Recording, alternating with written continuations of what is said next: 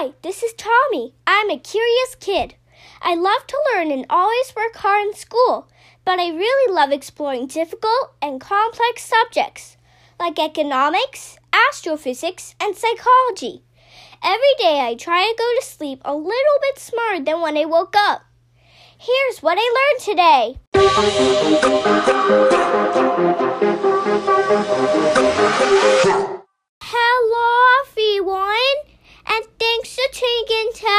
Episode 166 of the What I Learned Today podcast. It's not rocket science is a popular idiom, but when it comes to space travel, it definitely is rocket science that makes it all possible.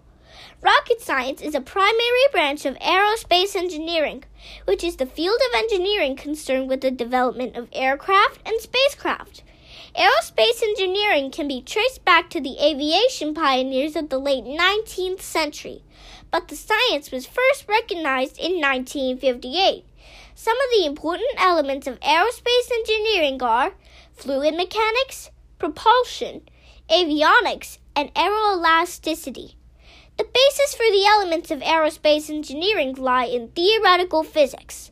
Scale models are typically used in wind tunnels or in the free atmosphere to provide empirical evidence of whether theories work.